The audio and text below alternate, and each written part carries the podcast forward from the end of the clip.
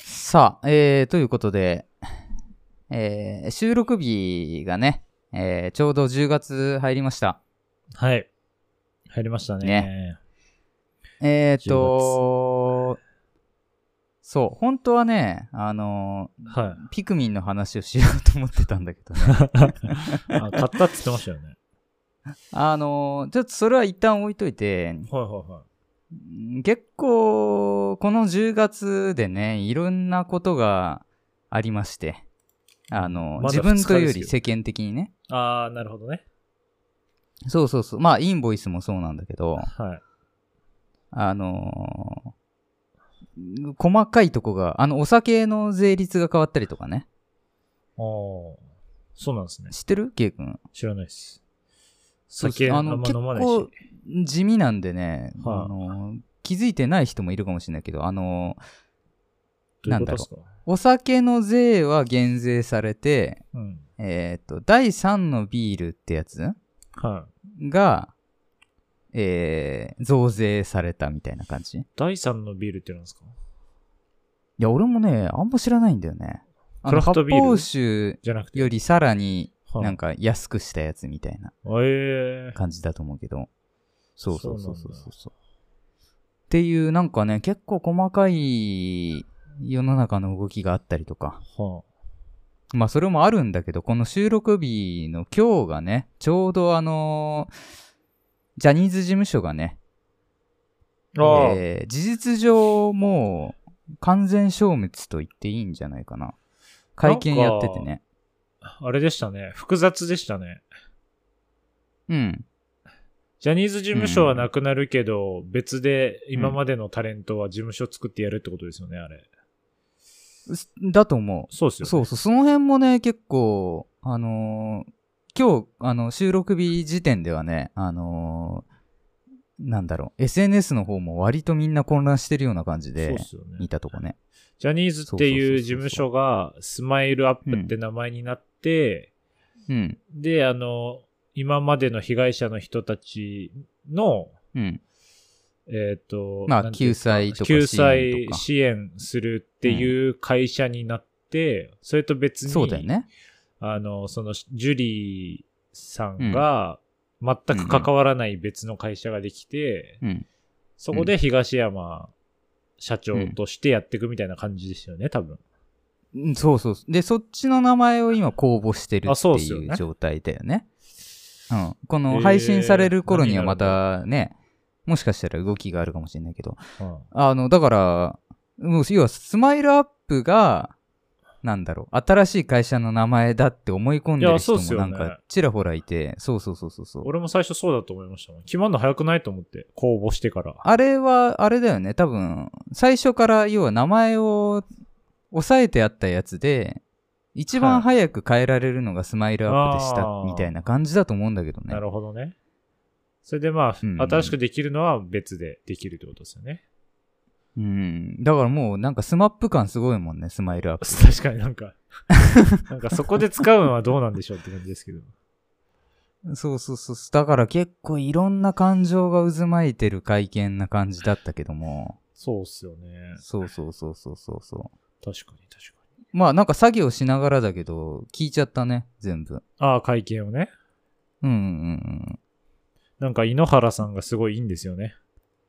よかった、すごい、印象。ね。ね前回もそうでしたもん個人的ね。にはまあまあまあ、そうそうそう。前回も、あの、彼に関してはね、別に悪い印象なくて。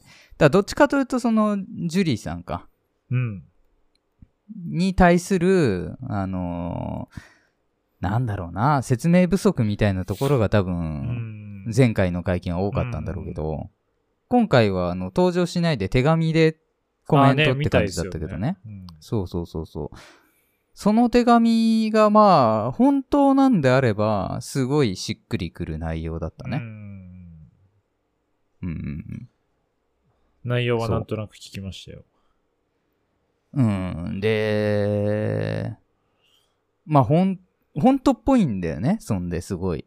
ああ、それがなんねか。嘘言ってないような、ちゃんと手紙の内容がさう。んだからこそ苦しいというか。はいはいはいはい。うんうん。だ要は、なんだろう、あの、自分が敵だと思ってた上の人すらなんかさらに脅迫されてたみたいな、うんざっくり言うとさうんなんかうんその連鎖というかさ、はいはいはいうん、だからうんなんだろうねこういうのってうん一度そのジュリーさんにやっぱ怒りを向けてしまった人もいると思うんだけど、はいはいはいはうん。でもやっぱ蓋を開けてみたら、彼女は彼女で、ね、あれが真実なんだとすれば、あのね、結構精神的ダメージを負ってましたって話なんだけい。ど、うんそうそうそうそうそうそうそう。だからなんかその、うん難しいよね。あの、うん見えてるとこだけでいろいろ話はできないなっていうのは、そうっすね。より思っちゃゃったけどね。う。ん、確かにね。そう。ううんん。ねちょっとデリケートな話題だけど、はいはいはいやっぱちょっとこれはね、触れたいなとは思っちゃって。うん。大きいニュースですしね。そう。で、やっぱりあのーメディアのね、あのーんなんだろう、態度の悪さみたいなのが目立つ会見で。なんか見たいですね。そこまでね、見なかったんだけそうそどう。そうそう。まあ、井ノ原さんの、その、評価が上がったのもそこだと思うんだけどああ、うん。なんかセリフね、言ってましたね。そうそうそうそうそうそうそうそう。あのーまあその態度が悪い記者に対して、あのー怒りで沈めるんじゃなくて、あのーとすごい冷静にあの素晴らしい対応だったなそうっすよねっていうふうには思ったね。そうそうそうそうそう。だからなんか、あのーうんここに、まあコロナもそうだし、うん。うん。えー自分なんかあの、オリンピックの時ぐらいからすごい感じてるけど、なんかここ数年のこの、国が動いてる感じというかさ、うん。うん。なんか、本当に教科書が作られてる感というか、うん。うん、をすごい感じるね。うん。なるほどね。そうそうそうんう。けど、その前まではさ、あんまり、なんだろう。まあ自分が大学生の頃とか、うん。そんなに一年一年、あのーうん重く捉えてなかった気がしてて。どうなんですかね。まあ、そのコロナとか。そうでもないのかなあっうん。て、よりそうなってる可能性もありますよね。まあ、自分たちの年齢も相まってね。うんうんうんうん。まあ、年齢もあんのかなあるんじゃないですか、やっぱり。でも当時のこと振り返るとさ、はあのー一年でなんか記憶に残ったこと何ですかって言ったらなんかちょっ と、あのーねえ、強烈なキャラクターがいましたみたいなさ、うんあのーゴーストライターの方い。とか、あスタップ細胞 のやつとかさ、あれぐらいじゃないだって。あ、 まあまあまあ。今思うとさ、平和でした。平和もいいとこだよね。 あれで、みんなで、あんあの程度って言ったらあれだけどさ。まあまあ、そうっすよね。大騒ぎしてねうんそう確かにねそうそうそうそう。なんてことをちょっと思っちゃって。うん。うんうんなんかより情報社会だからこそ隠蔽できなくなってきてるのかもしれないですね。うん。そう。大きい、そうなんだよね大きいところはね。そう。で、結構、あのーまあね、わかんないから、なかなか、なんとも言えないけど、要うは、んジャニーズは、ああでしたと。うん。で、他は問題ないのかって言ったら、多分、うん。似たような。なとこって、おそらくいっぱいあって、でしょうね。そうそうそうそうそう。うんまあ、名前を挙げたらね、あのーそれが、あの、もし、ね、やってなかったら失礼なんで、まあまあそうっす特にどことは言わないけど、うんまあ、匂うような団体というかね、組織って、やっぱ、あるわけだよ。うん思いつくだけでも。うん。そうそうそうそう。いやそういうところの人が今、なんかどういう心境でいるのかなとか思っちゃうね。そうっすね。まあ、どうなんでしょうね。うん。これによってうん。変われるものなら、変わってほしいは欲しいですけど。そう。だからなんか、なんだろう。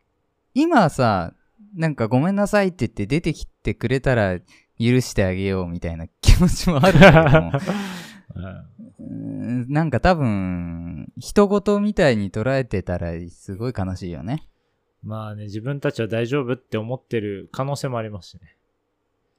うん。そうそうそうそう。ねえ。まあなんか実際薬物問題とかに関しては結構そういうケースが多かったりするしさ。うん。そうっすね。そうそうそうそうそう。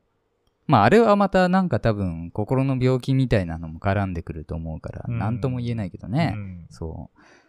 ねえ。だからもう本当にあの複雑だなと思って、社会が。あの、うん 軽く急に批判もできないなって。あーそうっすね。まあ、前に比べて自分の意見言うのも、なんか、逆にむずい少ないですかいや、そう、そうなのよ。ね。炎上しやすいし。あのーだから、やっぱり、あの、少なくともね、この配信、このポッドキャストでの自分のスタンスとして、うんあの、まあ、ケイ君に対してもね、伝えておきたいのはう、ん別に、なんだろう。うーん今思ったことを、まあ、うん、言ってるけど、うん。うん、別にそれが、いや、どこまで固い意識というかさ、うん。あの、要は、あの、取り下げもありだと思ってんのよ。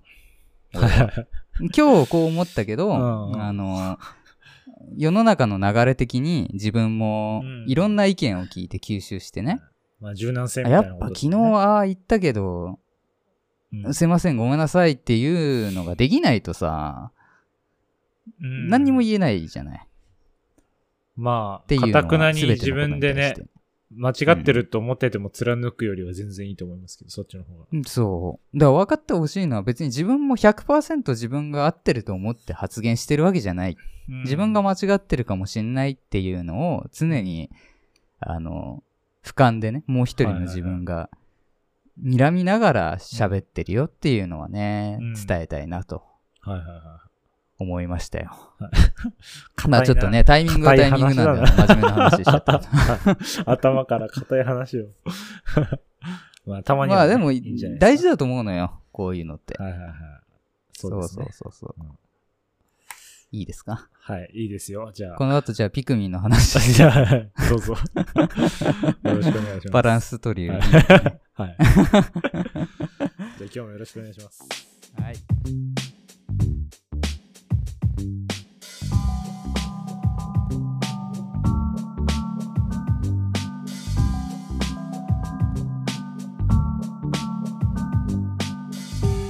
Come together, together, Al Al Studio. Studio. Al Studio. はい、えー今週も始まりました。おいであるスタジオカメラマンのあるです。カメラマンの K です。ということで、今は日いも楽しく雑談していきたいと思います。お願いします。はい、お願いします。ね。ということで、ちょっと空気を変える意味でもね、はい。あのピクミンね全然違う話。違すぎるでしょ。うん、違すぎるけどね。あのーまあ、こういうのもリアルでいいんじゃないのとは思って。うん。ピねクミンねあのー世の中でいろんなことあっても、まあ、個人個人はなんかね、イベントで遊んでたり、ゲームやってたりするよっていうね。うんそうそうそうそうそう。まあ、その中で、えーまあ、先週もね、話してたんで、はいはいはい。あの、ピクミンね、うん。ついに、あの、プレイしましたと。うんなんで、ちょっとその感想をね、あの、伝えられたらなと思うんだけど。はいうん。まあ、特に、そうね、あのーあれ、ケイ君にも話したよね。忘れちゃった。ねえがピクミンやったことあるっけみたいな。な俺がですかうん。いや、そんな話してないんじゃないですか。あ、してなかったっけはい。買ったっていうのは知ってますけど。うん。うそうそうそん。うそあ、う俺がやったかどうかはね。あ、そうそうそうそうそうそう。昔やったことありますよね。ゲームキューブの時に。ああ、1とか2とかの時ねそう、ワンじゃないですかね。中学生の時とかだった気がしますよ。ああ、じゃあ1か。うん。どうだったその時の印象は。うーんと、うん。俺的には何が面白いのかはあんまりよくわかんなかった っていう。えなんか弟が持ってて、うん。多分やったんですけど、うん。なんか食われますよね。ああ、そうそうそうチャッピーそうそうそうそうそう。うんうんうんうんうん。あまあちょ食わっれとワンやってないんであれなんだけど。食われたみたいな。変な鼻のなんかあれだよね。ね、制限時間があってって感じだよね、あワンあ、はそうだったかもしれないですね。で、なんうか、ん。あれですよね、水の中入れるやつが決まっ、入れるやつとああ、入れない青やつピクがミンいがたいてりみたといなかね。うんだと思います。うん。そうか。んの一瞬じゃああんまり面白いっていう印象がないんだ。そうっすね。そもそもなんか俺面白いの幅が狭いんですよね、ゲームの。ああ、そうかそう普通の人より。はい。うんうんうんうんうん。だから、なるまほだどね弟は楽しそうにやってましたよ。うんうんうんうんうんまあ俺がその今回ねあのピクミン4をプレイしたんだけど、はいあの初初ピクミンなわけだよ全くやったことなくてだはいかはらいゲームシステムもそんな知らない状あえて入れない状態であの評判だけ聞いて買ったんはだいけはいどはさ、いはまあ感想を率直に言うとむちゃくちゃ面白かった いはい。何が面白かったんですかうーんとそのもうシステム自体がああ。システム、ね。ピクミンっていうそのフォーマットだから多分4が面白かったってよりはおそらく123も俺はハマるんだろうなって感じなのよああ。やってみてはいはいはい。そ好きな人好きっすよね、ピクミンってマジで。う、うんもうねまあ過去やってきたゲームの、はいその面白いシリーズはいの中で、もうかなり上 位に来るかなってそんなにいう下手したら1位にこのままの勢いだといっちゃうかなぐらい 割とあー面白いって感じだったのよええすそうごい、そんなにかん思ったってよっぽどっすね。まあ、なんだけど、ちょっとね、あの、もう、最終的な評価としては、ボリューム不足なんだよね。ああ、もう全クリしたんすかえーもうほぼ全クリって感じお。ーあとは、残すところ、あの、おまけみたいな感じ。はあはあ、ええやっぱ子供あくまで子供向けでもどどうなんですかねあのいや CM とか予告見ると結構大人の人やってる感じしません、うん、そうそうそうそう。全然全然子供向けって感じもしないけど、まあ多分ゼルダをやった後だからっていうのもあるかもしれない。それはそうでですよあれがちょっとやっぱおかしいんだよね。Tears of Kingdom ってゲームが。でピクミンが逆にあれぐらいのボリュームあったら引きますも んだってちょっとまず、そう、ゼルダが、多分、あれはもう間違いなくとんでもなくおかしいゲームだよね。歴史に残る名作って言っていいだろうね。すごいそんなのと思う。ただ、その、要は個人的な好みっていうのがあるじゃないはいはいはいはいそうそう。だから自分が1位にするかっていうとまた話は変わってくるんだけど。ああそうっすよねそう。でやっぱピクミンの時にね思ったのはあの自分がまあ好きなシリーズとして、うんあのメタルギアもあるんだけど、はいそうっすよねでメタルギアの5やってた時と全く同じ印象なんだよね。い や方が俺そうおかしくないですか普通に聞い いたらやいやあいや作風意こ味がそわ違からうよないですけ全然ど。うん、何がっすか作風はもちろん違うんだけど、なんかそのなんだろうあこのゲームは面白いわってはもうだいぶ序盤から思うわけあ、ええそうそうそうそうでこれはこのままの勢いでいったらもうなん歴代1位に行く ぞって思ってたら、いやうんいいとこで終わっちゃうみたいな。ああ。あれってなんかストーリーあるんすかスートーリーはあるけど、ほぼないと言っていいだろうね。あの、マリオとかに近いかも。ああーあの、ピーチがさらわれましたみたいはいはいな、はいその程度のストーリーだ。あー。なるほどね。うん。あの、オリマーが遭難しました。探しに行きましょうっていあーう、そんだけ。あいつの名前オリマーでしたね。てかあれ、なんか、あの、あれじゃないですか。スマブラ出てたんじゃないですか。あ、そうそうそうそう、スマスマブラはもう、あの、X の時から参戦してるけどそね。うっすよね。うん。 X? そうなのよツイ。ッターあの、あ違う違う違 う、スマブラの X。あ、スマブラ X ね。あーなるほど。 X ややこしいね。やや本当こにしいですね、ちょっと。ちょっと X ややこしいな。今なんか、 X はね、どういうことややこしい、本当に。はいそうか、スマブラ X が先なの、ね。そうそうそう。スマブラあーなるほ X、どねあの Wii のはいね、スマブラ X の時。ああ、なるほどね。そうそうそうそう。オリマーくんね。うんだから、うんなんだろうね。ただ逆に言うと自分がそういううんのにハマりやすいのかもしれない。ああのそれな何が良かったんですかその、具体的にピクミンやってみて。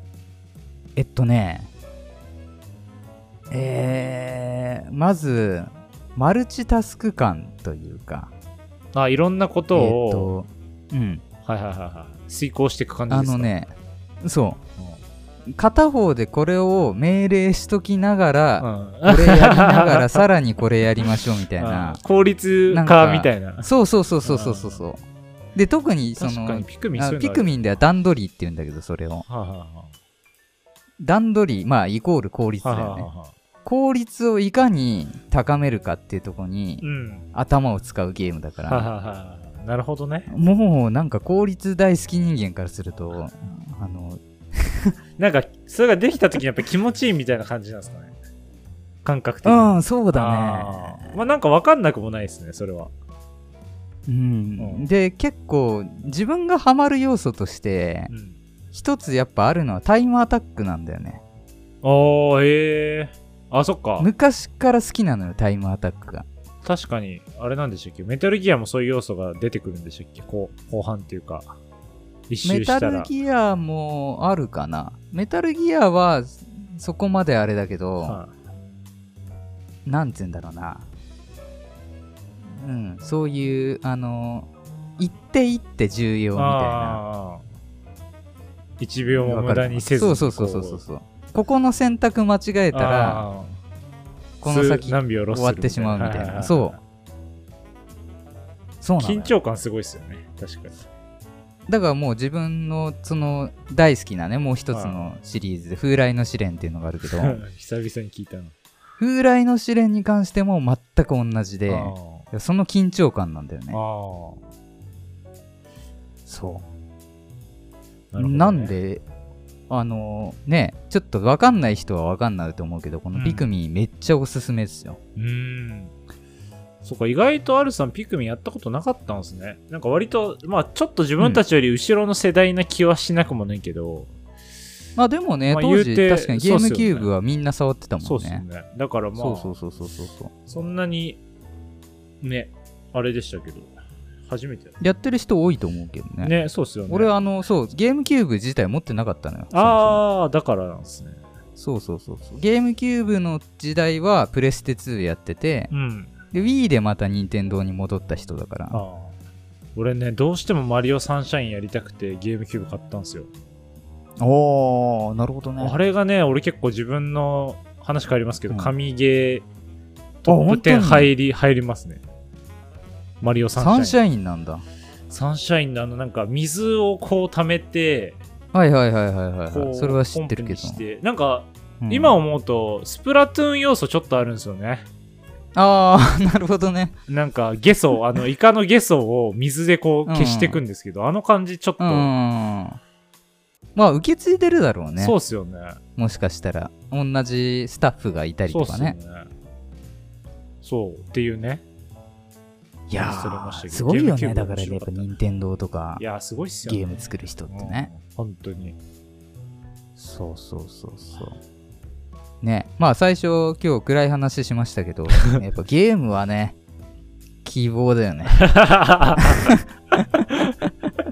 日本の、確かにね。本当に。確かに。うん本当、確かに、それは思いますよ。ゲーム、アニメね。ねうんいや、もっともっと盛り上げてほしいなとはい、そう思でいすまね。すね。はい。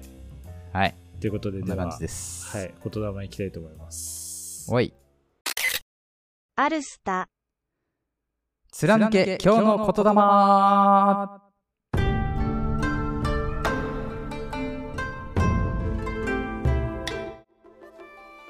はい、はいお願いしまおす。願いしま。す。はい。ということで、えー、まあね、あのー前半のちょっと真面目な話を少し引きずるような形はい。 ですが、えー、まあね、やっぱ言霊っていうのは響く言葉を紹介したいと。まあそういうコーナーなんで、えーまあ本当はね、あのーそれこそ、あのージャニーズ事務所の最後の日だったりもするので、それ関連の、えー言霊をうんね、紹介しようかなとも思ったんですけれども、はいまあなかなかねとはいええーすごい広い世界だし、うん。あのー一つだけピックアップするのもなかなか難しいなといったところで、はい。えーまあちょっとそれに近しいような全く別の言霊を今回は引っ張ってきました。はい。はい、ということで、えー今日紹介する言霊を早速、えー発表したいと思います。お願いします。あなたの運命が形作られるのはあなたが決断する瞬間なのですはいこちらですはい。はいこちら初めて聞きましたね。えーうんアンソニー・ロビンスっていう、えーまあ、アメリカの作家の方ですねははへいーが言ったとされる言葉なんですけどまあ結構この決断っていうテーマでの名言として割と有名らしくてですい。うね、ーん。うん。なんか結構、まあ、運命とかってさ、素敵じゃないあの、響きとして。はいはいはい。 素敵じゃないそうそうそういや、あのーそう、みんなからどう思われてるかわかんないんだけど、個人的に運命って言葉はかなり好きで、はいはいはいはい。ええ。そうまあ、ジョジョとそかでういうの信もよじくて出てきなますよさねそうだと。思うけど、ね。うん。まあ、ジョジョもそうだし、なんだろうね。運命的なものってなんかどうしても、どこまで頭で合理的に考えても、たまに信じたくなってしまう、なんか不思議な魅力があるなとかうん。思うんだけど、じゃあこの運命って一体何なんだって言った時に、まあそれを言語化するのにすごいいい言葉だなと思って、これが。うん。なるほどね。うん、だから要は運命って具体的にじゃあ何なのって言った時に多分自分のその決断によって、えー作られていく未来のことなんだなっていうのも思うんだよね。そうっすね。うんうんうんうん。そうでやっぱり今回そのねえーまあ事務所を閉めるという決断だよね一つ。うん。あれってなんだろうなんか被害者目線で考えるとさ当たり前の決断というか、なんでここまで時間かかったんだとか言い出しそうなもんだけどうん。やっぱりねもし自分の事務所がそういう状態だったらって思うとなかなか大きな決断だと思うんだよねあれって、まあね、働いてる人だっていっぱいいますしね、その中にねそうそうそう。そうそうそうそうそうそうそうだからまああの自分的にはすごいいい方向に、えー向かったなっていうふうには思ってるけど、うん確かに。そう、えー必ずしもそのああいう決断っていうのが毎回できるかっていうとさうん。難しいじゃないはいはいはい。そうそうそうそうそうだから今後も自分たちで決断していかなきゃいけない時ってね個人個人でもあると思うけど、うん。うんそうっすなんかそこの決断によって運命が変わるんだなっていう意識うん。そうなんかそういうのも一つ大事なのかなとか思って、はいはいはうい。んなるほどね。確かに。そうそうそうそうそうそうねなんか何もなく決断しちゃいそうじゃないうん。そこまで考えないとね。そうそうそうそうそうそうそうなんとなく思いつきでまあこっちでいっかなっていう決断が多分多くの人には経験あると思うんだけど自分もそうだしねうん。うん、けどそれで運命が決まってるって考えるとなんかちょっと一つさうん。それはよくね、思ってますよ、俺は。あ本当日に常から、はうい。んねえうん。なんていうのをちょっと考えちゃいましたねうん今日は。いいですね。はいそんな感じですはい。ありがとうございました。はい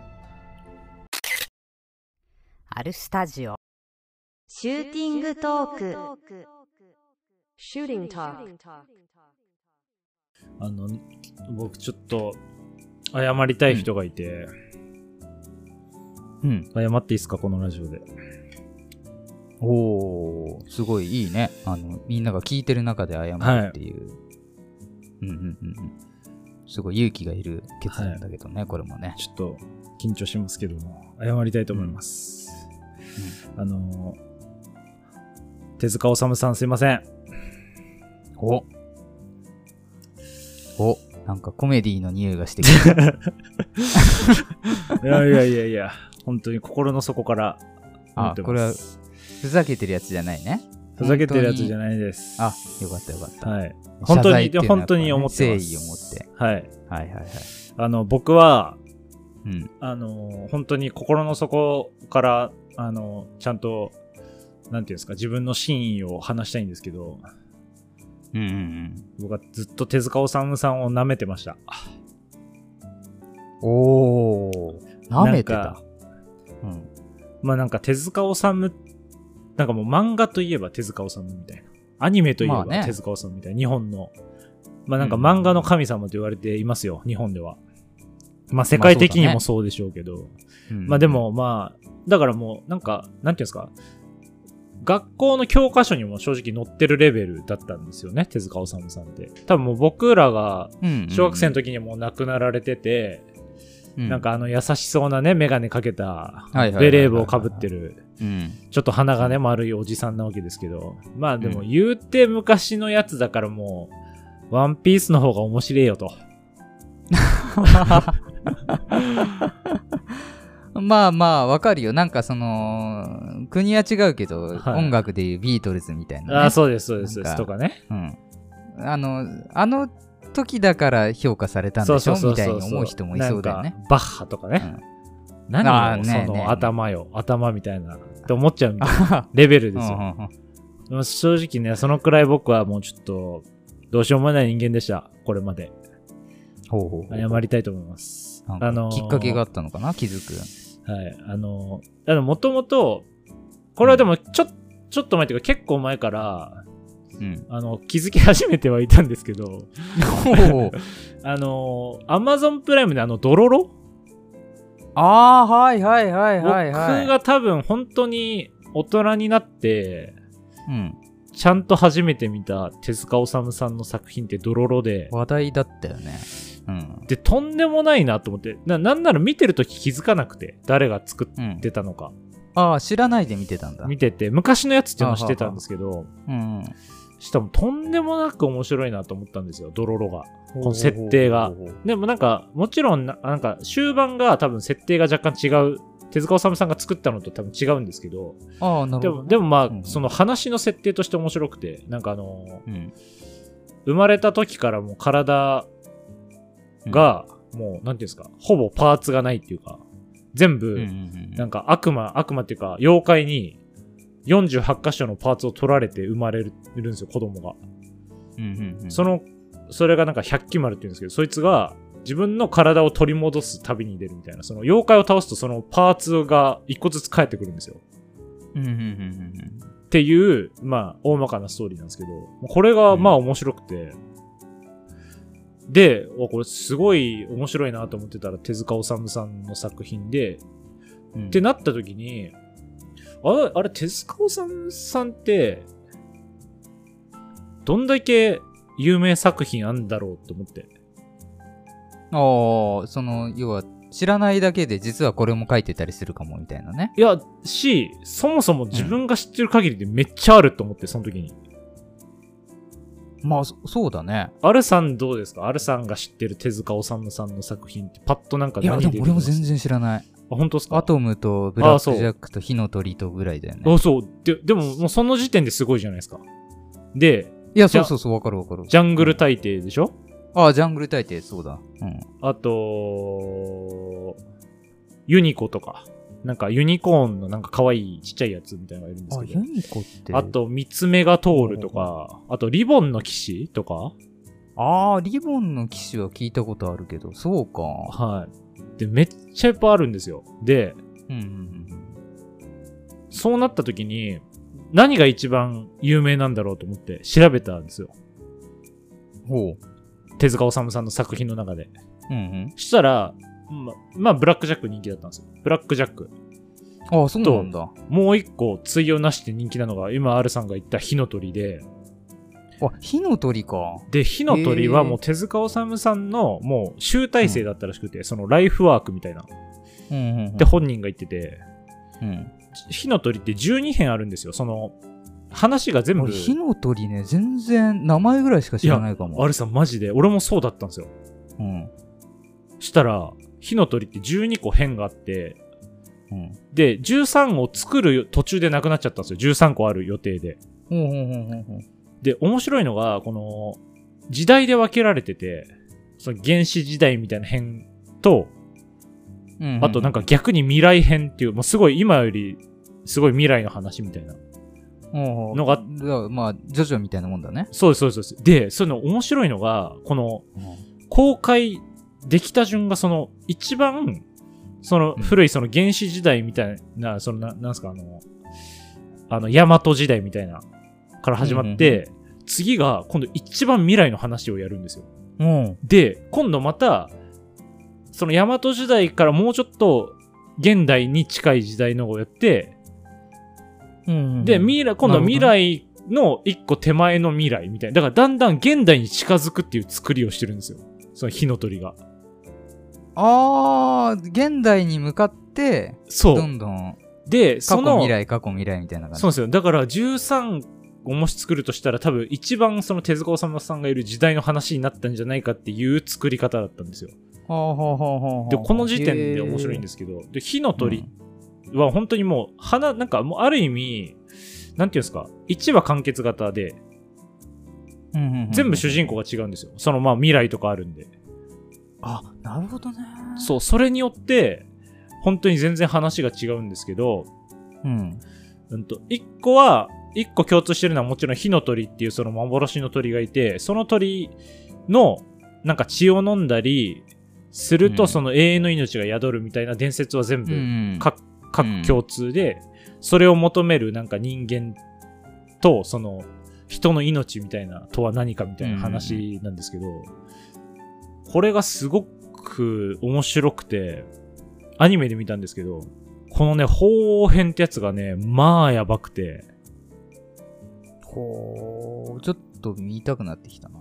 で、なんかわかんない、ちょっとこれは流せるかわかんないんですけど、あの、うん。僕は Unext で見たんですけど、YouTube にもあるんですよ、そのアニメの1時間のやつが。映画みたいな。あー、なるほどね。昔うの。んあ、まあもしかしたら俺著作権がもう終わってんのかなっていう勝手なあー想像なんですけど、3年ぐらい前からずっとあるんで、なるほどね。それ違法とかじゃない。じゃないんじゃないかなやっつて思ってるんですけど、うんうんうん。それぜひね、よかったら見てほしいですね。ほんと1時間で終わるんですけど、すごく面白いんで。えー、他のね、まあ、サブスクでもあれば、そうですね。ねあうる、ん、ちょっとチェックしてみようかな。はい、ぜひちょっと見てほしいんですけど、まあこれが面白かったと。うんで、もう、で、なんですか、その、僕が好きな宮崎駿さんとか、うんうん、あと、あれ、それこそささっき出てきたんですけど、ジョジョの荒木さんとかも、その手塚賞を受賞してるんですよね、多分。一緒になんか握手してる写真とかが残ってたりして、うんうんうんもういろんな人に影響を与えてるんですよ。まあそうだろうね。はい。でう、ん手塚治虫さんって、まあ、これ有名な話なんですけど、あれなんですね、医者だったんですね。ああ、はいはいはいはいはい。だから、そのブラックジャックとか、うんうんう医ん、療系の、他にもなんか何個かあるらしいんですけど、とかを作ったり、すごいですよね。すごいよね。だって漫画、いや、なんか信じられないんですけど、なんか一番すごかった時はなんか11本連載を同時にしてたらしくて。ななんだろうね。まあ今とその、絵の技術こそ違うだろうけっど、ね。やっぱ手間はさ、デジタルじゃないしね、もちそろん。うそううそうなんですよね。だから、なんか、本当話によるともう1日2時間とかしか寝てなかったらしくて、ずっと。もう仕事しすぎでなん。まあそんだけ好きだったんだろうね。いやー、本当に。なんかすごい嫉妬をよくする人だったみたいで、いろんな人に。うんなんか誰にでも嫉妬できる人だったっていうのを聞いてね、これはなんかすごい技術だなと。なんかすごい若い、そのうんゲゲゲの鬼太郎ってあるじゃないですか。あれが墓場の鬼太郎であんま売れてない時からもう、水木しげるっていうその自分よりすごい下の漫画家に嫉妬して、なんかそれからドロロっていうのができたっていう風にも聞いたんですけどなんかうんいやだすごい嫉な妬のいい使い方だよねそうそうなんですねごいい本当にパワーの出しなん方なかのかな嫉妬って良くないことみたいに思われがちだけどなんかねそういう変換ができたらすごいいいよいねや、そうっすよね。で、だってね、あの、日本で初めてのアニメっていうのも、あの、鉄腕アトムだったりとか、本当に、ああそうだねうんうんいや、マジどんだけすごい人なんだろうっていうのをね、最近、本当に再認識したっていうか、もう本当作品も、今なんか、ブラックジャックとかも見見てるんですよ。うんうん、うんあと、あのー、ブラックジャックもなんかすごいよねいや、めっちゃおもろいっすね。うんブラックジャックってなんであの、継ぎはぎになってるかわかりますあれさん。忘れちゃったなんか、昔見てたけどね俺が、俺が見たアニメだと、まあうん原作と違うかもしれないんですけど、あの、お母さんとそのちっちゃい時に海、海辺に遊びに行ったら不発弾があって、うんそれを触っちゃって爆発して、ああそうかで、体がバラバラになって、で、お母さん亡くなっちゃったんですよ。で、多分ね、お母さんのね、肌を移植してるんですよね、その、色が違うとこって。それで、あの姿になったっぽくて。あれ誰かが直してくれてあ、そう、それが尊、敬してるんだよねあ、そうなんですよ。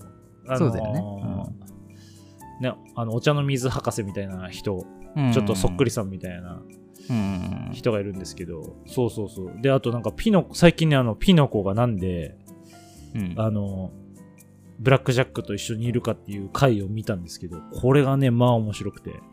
おーピノコってなんかずっと自分のこと18歳って言ってるんですよ。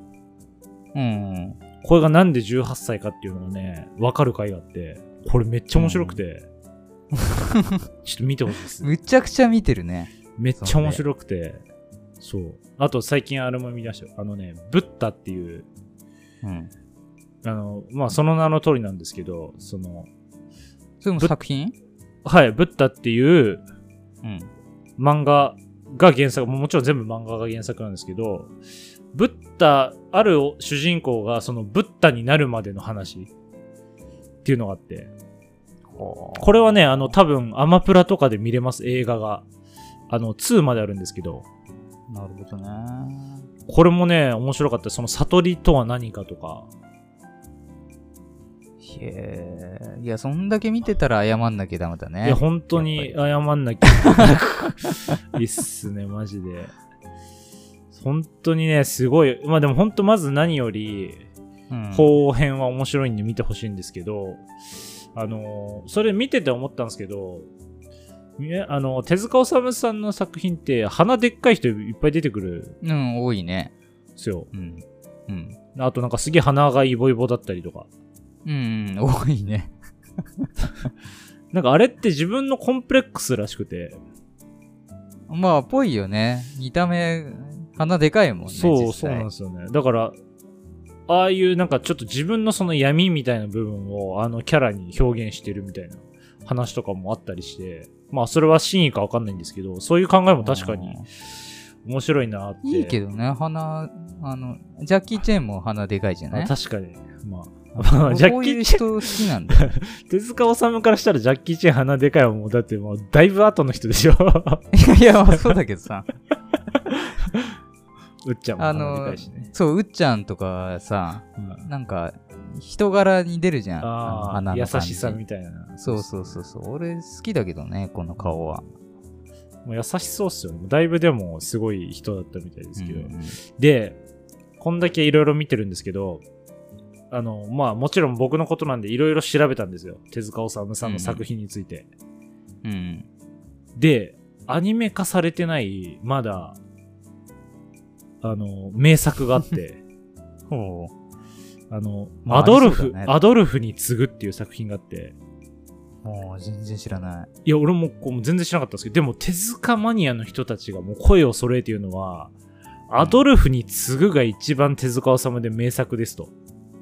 ほうほうほうほで、これがあの、アドルフっていうのは、アドルフ・ヒトラーのアドルフおえでーあったり、マあジでの3人のアドルフっていう人物が出てくるらしいんですよほで手塚治虫さんってその時代はあの人の背景としてあのせ戦争を経験してるんですよもう本当にううん周りの友達とかが、あの徴兵とか行って亡くなったりして本当に死を隣で感じたからこそそのいろんなあの、火の鳥だったり、ブラックジャックみたいな名作を作れたわけなんですけど、このなんか、アドルフに次ぐっていうのは、まあ内容、俺まだ読んでなくて、うんうんこれがなんか、そういうね、ヒトラーって、ね、戦争といえば、ちょっと、ヒトラーみたいなとこもあったりするじゃないですか。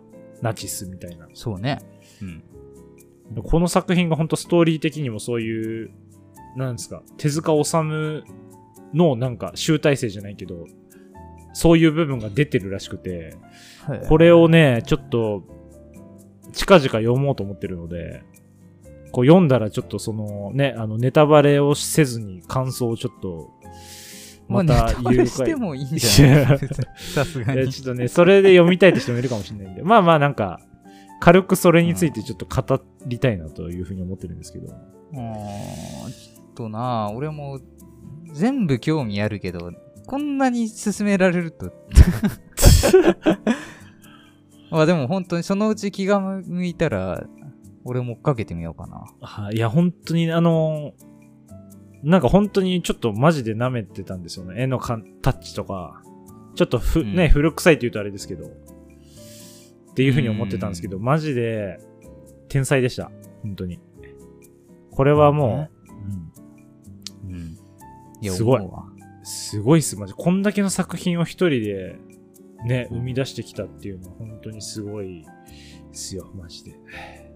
すごいよねやっぱりなんか、うん。全部あの当時のそういうさはあの売れてる人ってさい。いや、ちゃんとそれなりに理由があるよねそうですね努力が違うなっていうのは思いますけど、まあただなんかこういうのを見た時にちゃんと嫉妬できる自分が実はいてうんだからそこをなんか糧にしていきたいなっていうふうに思ってますこれからもそうね、嫉妬ね。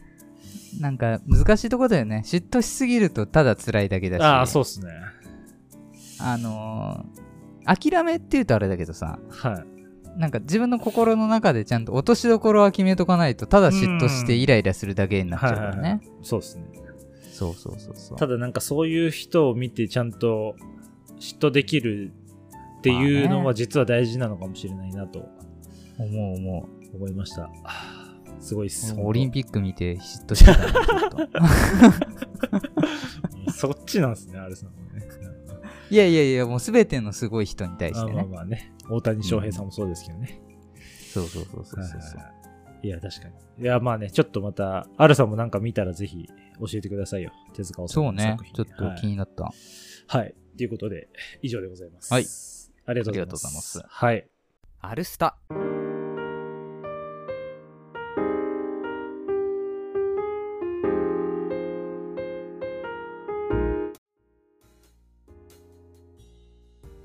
はい、エンディングになります。